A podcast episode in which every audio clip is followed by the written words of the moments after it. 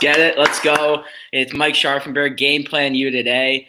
Season two, episode three. Happy Friday. Hope everyone's having a fantastic day. Um, we got another big time episode for you this afternoon.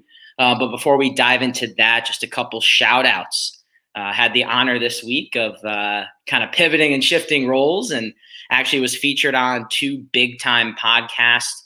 Uh, first, my, uh, Matt Wolf and the Wolf Den podcast, um, sponsored by Ticket Time Machine. His startup was an incredible conversation with Matt about you know ticket sales and game plan you and just a bunch of different things that we're doing here. And um, it was just great to, to chat it up with him. They're doing big things over there. And then also to one of our uh, game plan you alum mike katos um, and the fan experience had a great conversation with mike and rick. And was blessed to be episode 90 and guest number 90 so shout out to those guys they're doing a great job over there uh, so make sure you check them out give them support um, not only their podcast but their startup ventures as well uh, but without further ado, let's get down to business here.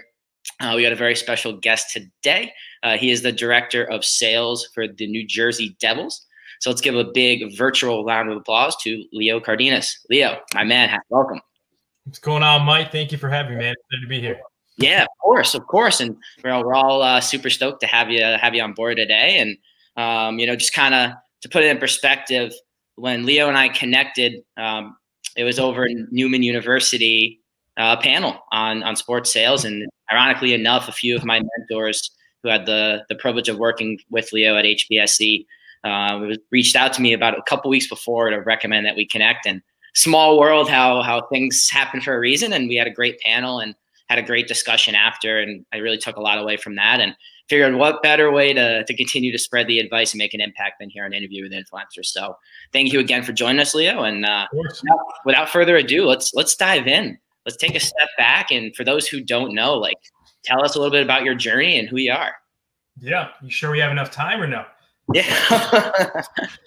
no, man. Uh, so appreciate you having me, Mike. Excited to be here, like I said. But again, my name is Leo Cardenas, Director of Ticket Sales for New Jersey Devils. So that's part of Harris Blitzer Sports Entertainment. So we are the New Jersey Devils, Prudential Center, the Philadelphia 76ers, the uh, we have our G League team, Delaware Bluecoats, a lot of different properties, even in esports and Elevate, which I'm sure, especially if you're on Teamwork Online, you see Elevate works with properties all over the country. So it's been a fun ride. Originally, uh, just a quick background from New Jersey, went to Liberty University, uh, and then was able to start in ticket sales with the Atlanta Hawks uh, and inside sales. So did that for some time. Went to a tech startup, uh, helped build a company, which is a lot of fun. But I'm a sports guy, uh, and I want to get back into that sports and team atmosphere. So I was able to uh, get the blessing and come to the Philadelphia 76ers, an inside sales manager, work my way up through uh, through HBSE, and now overseeing the director, sorry, the ticket sales over at the New Jersey Devils.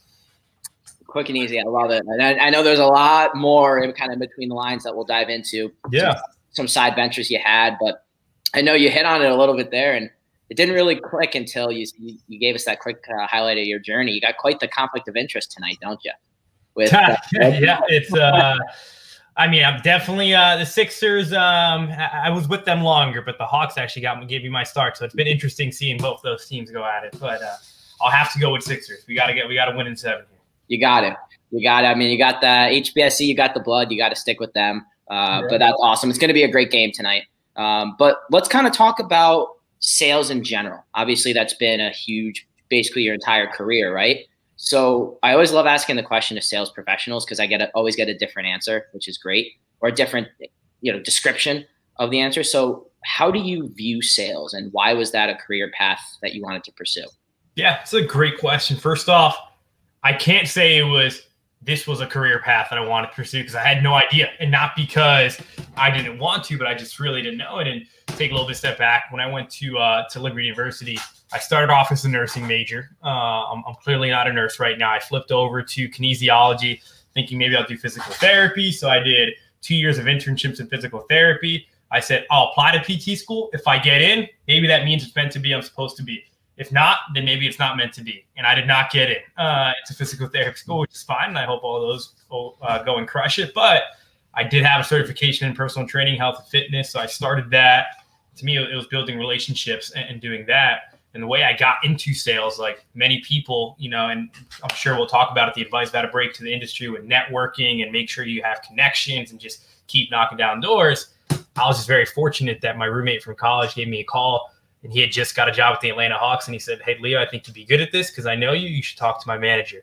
And then it was, you know, I had a conversation that afternoon, flew down to Atlanta the next week. Two weeks later, moved down and started ticket sales. So I did not know why I got into it, but especially the way I view sales now, like to me, sales, it, it truly is like an off the field sport. Uh, that's what it is every single day. Like the work you put in what you're going to get out of it. And every single day, you got to find out how am I going to win the day? And that is for us, like WTD, win the day. How am I going to win the day and get 1% better?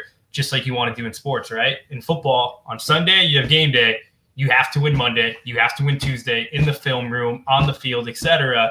And that's what it became for me is making those calls, having those touch points, grinding, self prospecting. So that's the same thing as hitting the jug machine after practice. Big football nut. So I'll probably make a lot of metaphors and comparisons, but that's what sales became to me is that off the field sport.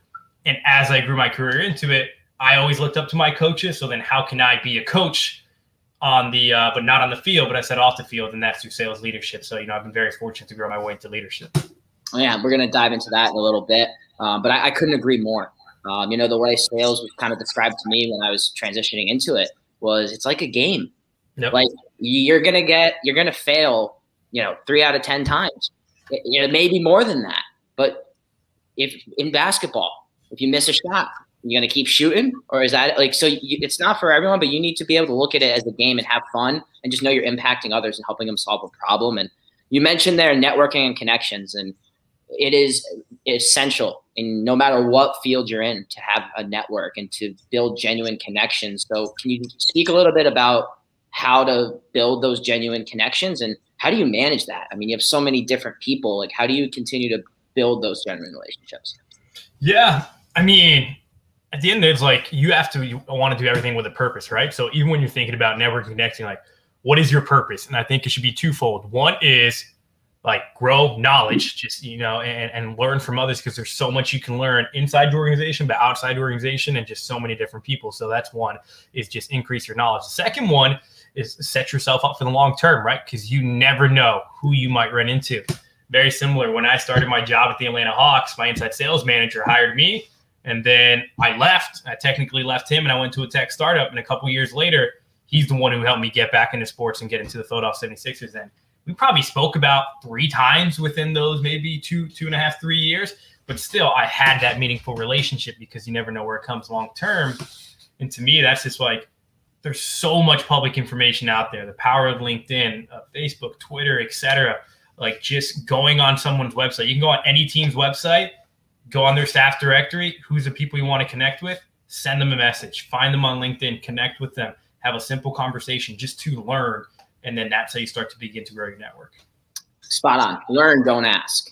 Learn, don't ask. Don't go in asking for a job because it's not. I promise you, it's not going to go well. Um, and and what, I love what you said there about make an impact on someone, right? And then after that, after you worked for that gentleman, like you only connected with him a couple times, but they circled back. That's because you built that relationship. Maybe you commented on his post once every couple months. You know what that is? That's like a virtual high five.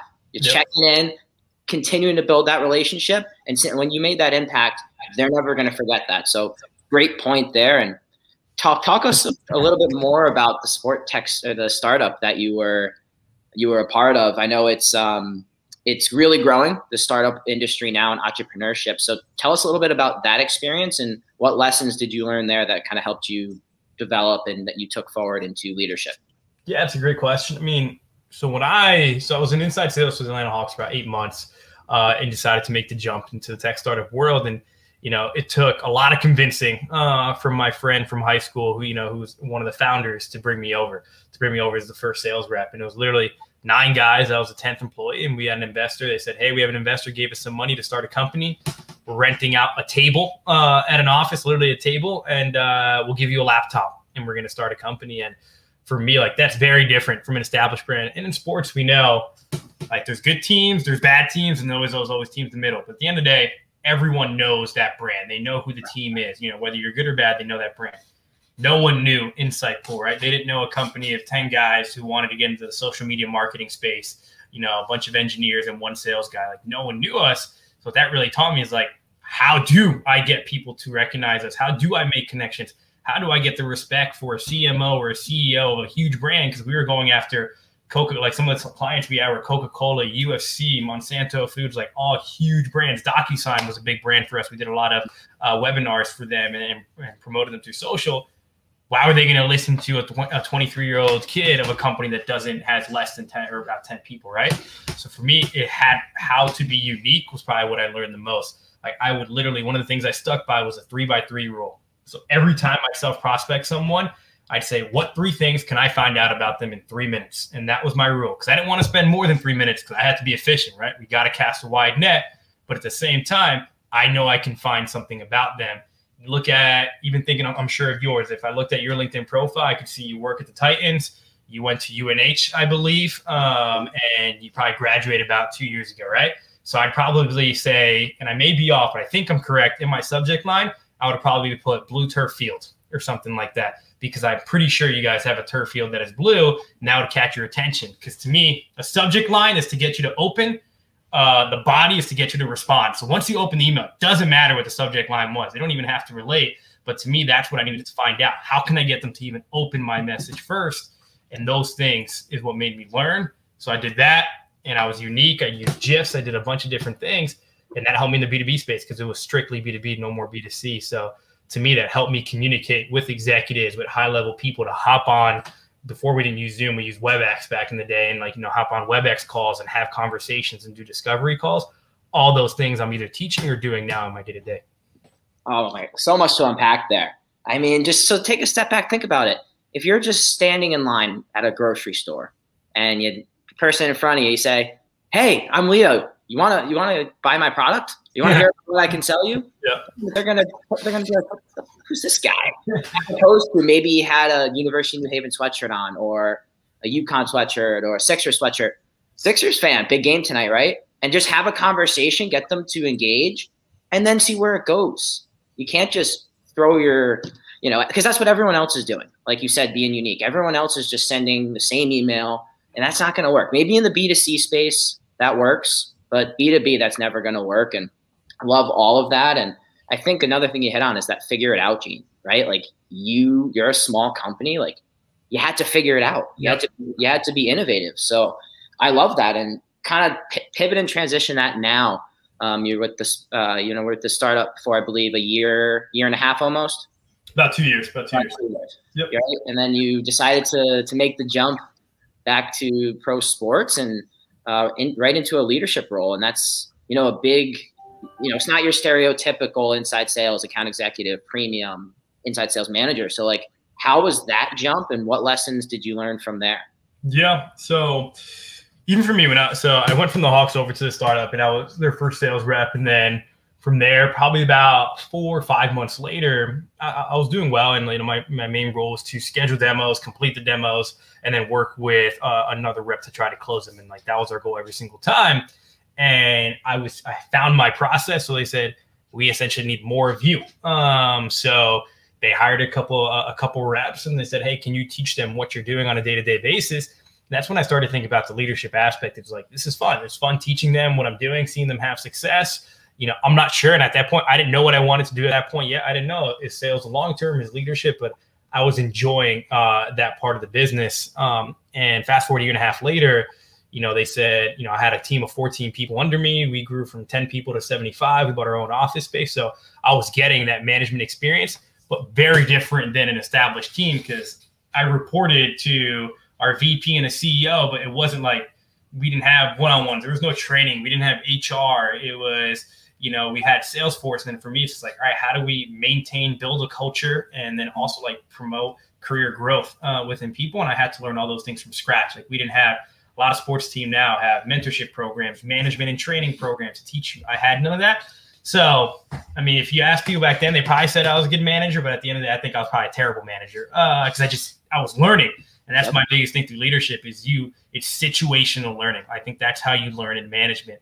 A lot of times, as a sales rep, you can learn by listening to calls and practicing and role playing.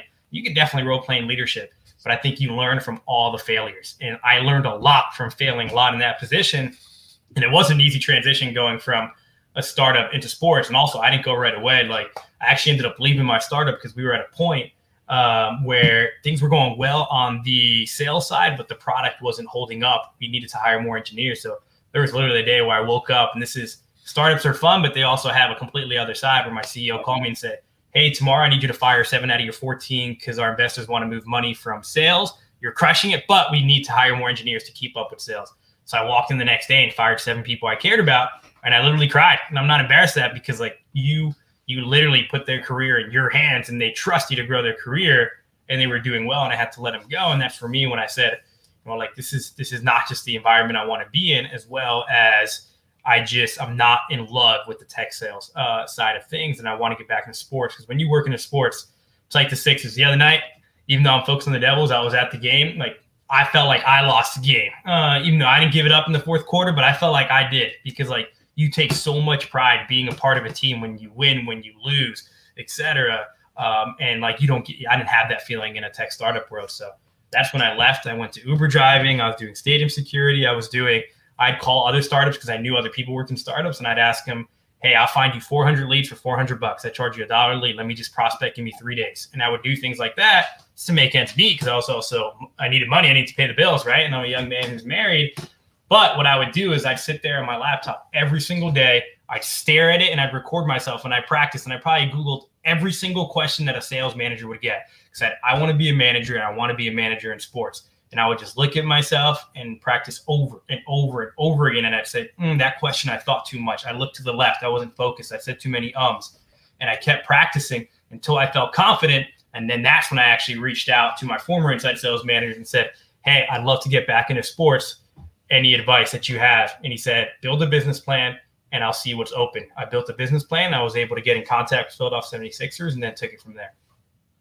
So again, so much, so much to unpack there. And um, I think where I want to go with this now that you brought up like going from where you were in sports and then building that team of 14 and it's you know getting the privilege to work with startups now just being a small part of that and making an impact on them it is an incredible feeling when you help build something from the ground up and you know I have to leave that and and go into uber driving but you do what you have to do. And i was having a conversation with a student last week and he turned down three minor league jobs and he said i'm not working in minor league sports I want to be in pro sports. At the end of the day, if you want to get your foot in the door in the industry, you you can know where you want to go, but you need experience. So can you mm-hmm. talk a little bit about that and um, like the importance of the brand and in terms of like getting to where you want to go and maybe taking a step back and getting that experience before you make that jump? Yeah. If I'm totally honest, I don't think I've ever weighed the team name for any sort of fashion when I interview someone uh, at any point. If anything, especially if they came from a really good team, it was always probably almost negative. Because to me, especially on the sales side, like I want someone who is used to dealing with adversity. And if you come from a championship team, not to say it was easy, but it's it's not probably as difficult as a team that's not doing well, and you really got to grind it out, or whatever the market is and the challenges are. But I never put any weight into a brand.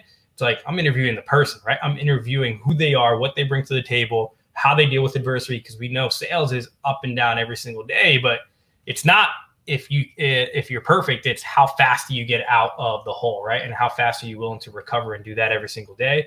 So to me like looking at that and at that person that's what i value. So yeah i, I love people honestly from minor league teams especially because you wear so many different hats and you face adversity because you know there's not many minor league teams out there that just turn on the lights and they get sold out right? Like there's a lot of work that you have to do um, so I appreciate that and, and I actually like that. So I'd always encourage someone like take the opportunity you have. You have a long career ahead of you, and you can learn something from everywhere you go. Everywhere, everywhere, and, and I love that. It's like it, you know most minor league teams, regardless of how your organization is, your inbound line isn't on isn't going like this, right? Yeah.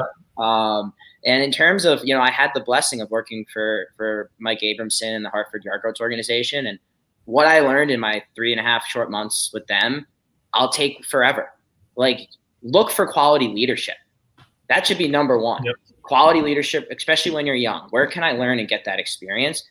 Logo shouldn't matter. And you heard it firsthand here. So I love that. And speaking of hiring, uh, you know, you've had a lot of experience bringing on yeah. young, young professionals into the organization. Like, what are some of the traits and skills that you look for um, when you're looking to make an addition to the team? Yeah, it's a great question. I mean, you're gonna get your typical like hard worker, all that stuff, outgoing personality. But even that one, I don't think is. You know, we've hired a lot of extroverts, and quite frankly, just because they're an extrovert doesn't mean you're gonna be good at sales. Like even me, naturally, I'm an introvert. Um, you know, but a couple of things that I look at are first off, our intellectual curiosity, and what that is to me is that how do you learn and how much do you like to learn and like what what do you want to do instead of just saying yes to your manager but like how are you pushing the needle asking questions why like to me i get a lot of intellectual curiosity when someone's asking prepared actual in-depth questions in an interview because then i know they took a step back they have a purpose to each one of their questions and they're curious and i want that curiosity like i want someone who's going to make us better just because i'm the leader doesn't move, I move doesn't mean I move the ship by itself. We need everybody to move the ship together, and that's taking recommendations, ideas, suggestions, etc. It's like I love that curiosity from people, so intellectual curiosity. Another thing is coachability. Like you need to be coachable, and there's a lot of people who may be coachable, so that means they're willing to sit there and listen, but are they actually going to put into place what they were coached on? And that's the most important thing. Where I think a lot of people don't take that that next step is hey, I can take feedback, but how do I actually apply that feedback? And that's extremely, extremely important, especially in the sales role, because at least in our organization, like we're having one-on-ones on a bi-weekly basis. We're also inspecting pipelines on a weekly basis. We're having conversations with our reps. We're trying to find out what can we do here? How can we how can we do better personally and professionally? And then when we give feedback, we always say palms up mentality. So you know you want to accept feedback and assume positive intent because we always the intent of this is to make you better but you got to go ahead and apply it after. Like once they give you the feedback, that's on you uh, if you're actually going to do it or not. But I'd say those are my top two things I look for: intellectual curiosity and coachability. Yeah, I mean, actions speak louder than words. I know it's an old cliche saying that you learn when you're young, but it's it's so true. You can speak all you want and listen all you want, but if you're not going to go and put them into play, it means nothing. They're just they're just useless words. So I love that. And in terms of being curious, I mean that's if you want to be successful in sales and you're not genuinely curious, you're you're not going it's not going to be a career for you and yep. I love that the the questions there of like push the organization forward. That's when you know you're working for quality leadership when the organization is looking for for ideas and new ways to grow. And that's how you're going to grow your career. So I love that and sticking to you know young professionals and you know maybe uh, college students that you know may may have just graduated or you know individuals that were let go due to the pandemic like our industry is opening up now. You know, we always said it's going to come back bigger and better than ever, and it definitely is. And in terms of those that are looking to, you know, we had a career fair at Nissan Stadium uh, about two weeks ago. We had over 600 candidates show up. Yep. And so for those that are trying to get ahead, right, and, and separate themselves, like what are some of the things you recommend that they do now to put themselves ahead of the competition when interviews start? Yeah, I mean, first off, it's awesome seeing how many opportunities there are out there. Like it is wide open right now I think I was on, you know, because I'm also part of the hiring stage um, and, and, recruiting both internally and externally. I looked on Teamwork Online today. I think there's over like 500 roles available just in ticket sales uh, all over the country. Uh, that makes competition, right? Uh, but at the same time, it's just so encouraging to see and open up. And one of the things I'm very fortunate, especially working at HBSE, is like not to say we knew this was going to happen, but almost like we said, we're going to maintain our sales staff the entire time um, during this pandemic because we know sports are going to come back and they're going to come back strong. And now we feel like we're, you know, right now we work in the top five in the NHL, which feels awesome. And it's because we've maintained, we've grinded it out. But especially at this point, going back to your question of standing out, it's honestly, I think it's not that hard, but only a fraction of people do it. And it's the small things, right? Like taking the extra step of actually researching who is going to be there, who are the managers you can find probably any single one of our emails online. If you go to a team's website and you look at what the at after is and the, the, email domain, you can find it and then what the name is and who manages and like send them an actual note, connect with them on LinkedIn. And when you put a connection on LinkedIn, instead of just sending a generic connection, type something in the connection, short and sweet. Hi, my name is Mike. I'm looking forward to meeting you soon. Great. After they accept the connection, actually send a message because now you're connected with them. Like, hey, I'm going to be at the career fair. Can't wait to meet you. Looking forward to learning about this position out of probably 100 candidates, maybe three do that. And guess what? The first people I'm going to think about are those three people that did that. And I'm going to put them at the top of my pile or my list because they went the extra mile. It's those small things. Even on Teamwork Online, which is an incredible resource, but a lot of things are optional, right? I believe cover letters are optional, videos are optional. I actually don't look at someone's uh, application on Teamwork if they don't have a cover letter. And when they do have a cover letter, quite frankly, I probably don't read it But I'm going to look at their application just because I know they did something that was optional. And that says something to me. It's like, you're going to do something that wasn't asked of you. I'm going to give you a chance and then actually look at your application or making the video. But like, that's what makes you stand out. But again, such a small fraction of people actually do it. But it's those small details that those things that aren't asked of you that go in the extra mile. Yeah, I mean, if you're in a pile of resumes, I mean, how many do you get when you post a single inside sales account executive role? Like, you're getting hundreds and hundreds of applications. Like, how are you going to stand out, right?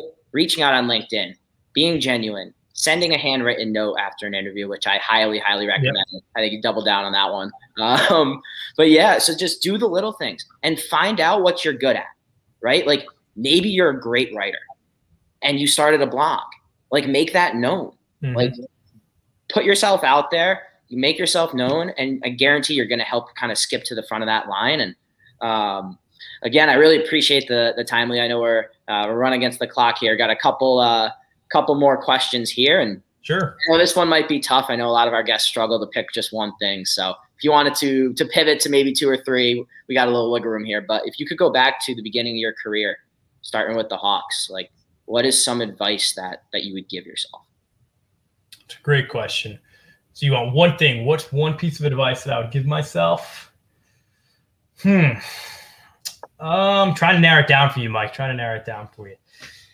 One thing that I tell myself, especially at least when I first started, uh, and I heard it after, but I wish I got it out from the get go so I can have a faster start, uh, was to love the no's and hate the maybes. And I think we, you and I have spoken about this before. And to me, you know, I'd actually learned that from, from Dino Nagnus, who's the VP of the Tampa Bay Buccaneers. Um, they're doing a great job. I actually just saw they recently sold out, which is awesome uh, after winning the Super Bowl.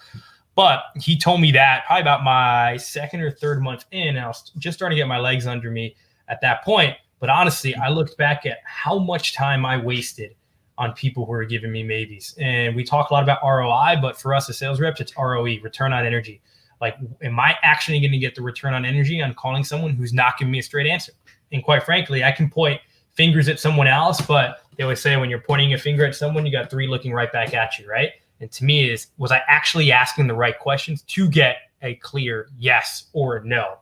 And that was what I had to learn to get a yes or a no. And when I got a no, it was great because then I can spend my time and get my return on energy of people who are actually going to say yes. But every time I pick up the call and, and, call that maybe, that's the time I probably missed an inbound or missed an email, or, or I could have called someone else who would have picked up at that moment who would have been a yes, but I didn't because I was trying to go after those people who were maybe. So that was something that I learned specifically to sales. And another thing is just like we're talking about today, and I know I only said one, but I have to give this one just to double down on it. Yep. Is like is learning internally. That's something that I probably could have taken more advantage of is like growing my internal connections. Like there's so much access.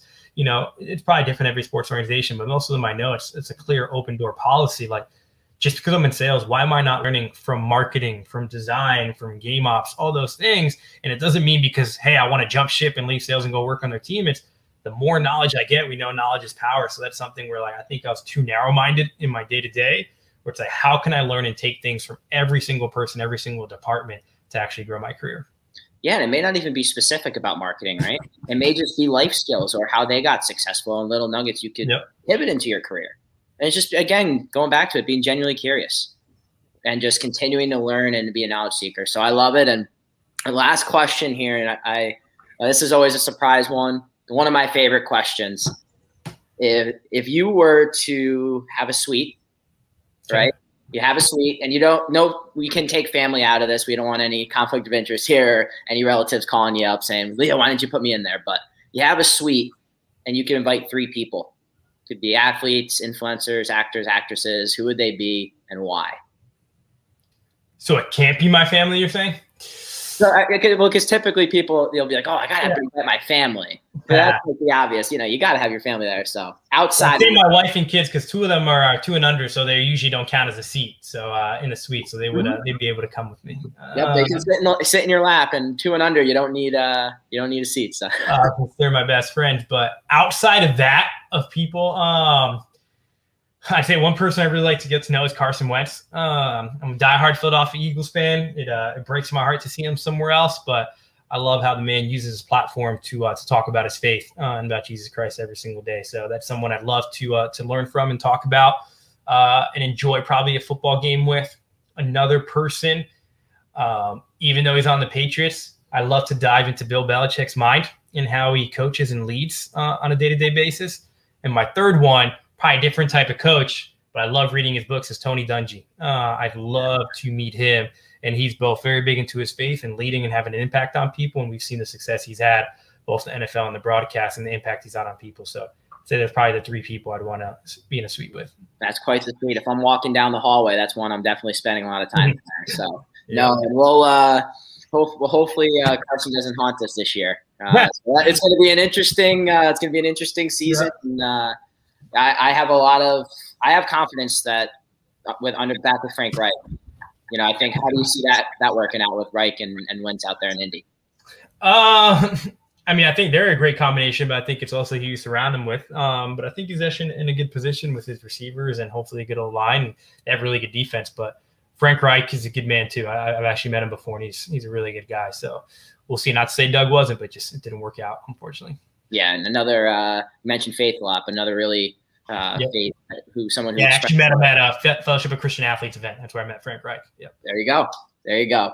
Well, what what a great conversation for everyone out there. I hope you got, took a lot away. Um, I know I was writing down a lot of notes here as well. So just always continuously learning. And um, Leo, thank you again so much for jumping on. And you know, last thing in terms of you mentioned you always love connecting with with young talent and other executives in the industry. Like, what is the best way for individuals to get in touch with you? Yeah, I mean, for me is well, first off, my email is Leo Cardenas at hbse.com. So pretty simple, but you know, there's so much. Just find me on LinkedIn. It's easy. Let's connect on LinkedIn. Add me, send me a message. I love to connect uh, and have any type of conversation. You know, there's never a waste of time for me. But I always make sure, like, I'll also look at the small things. Like, if someone sends me a message and there's grammar mistakes, I will gladly respond and say, "Can you please resend?" And not to be a mean person, but more so because I know other people won't give them a chance or won't take the time of day. And details really, really matter. So to me, it's I'm trying to help so you don't make that same mistake again. But that's something I'm definitely a stickler for is the details, but I know how much they matter on a day to day basis. Preparation. Preparation wins the day and just take attention to detail. Every inch matters, every action matters. So what a way to end it. Thank you so much again. Um, you know, looking forward to, to future conversations. You're welcome back anytime. Um, so on behalf of Game Plan U, that's Leo. This is Mike. Have a great weekend, everybody, and we'll see you next time. Take care. Thanks, Mike. See you.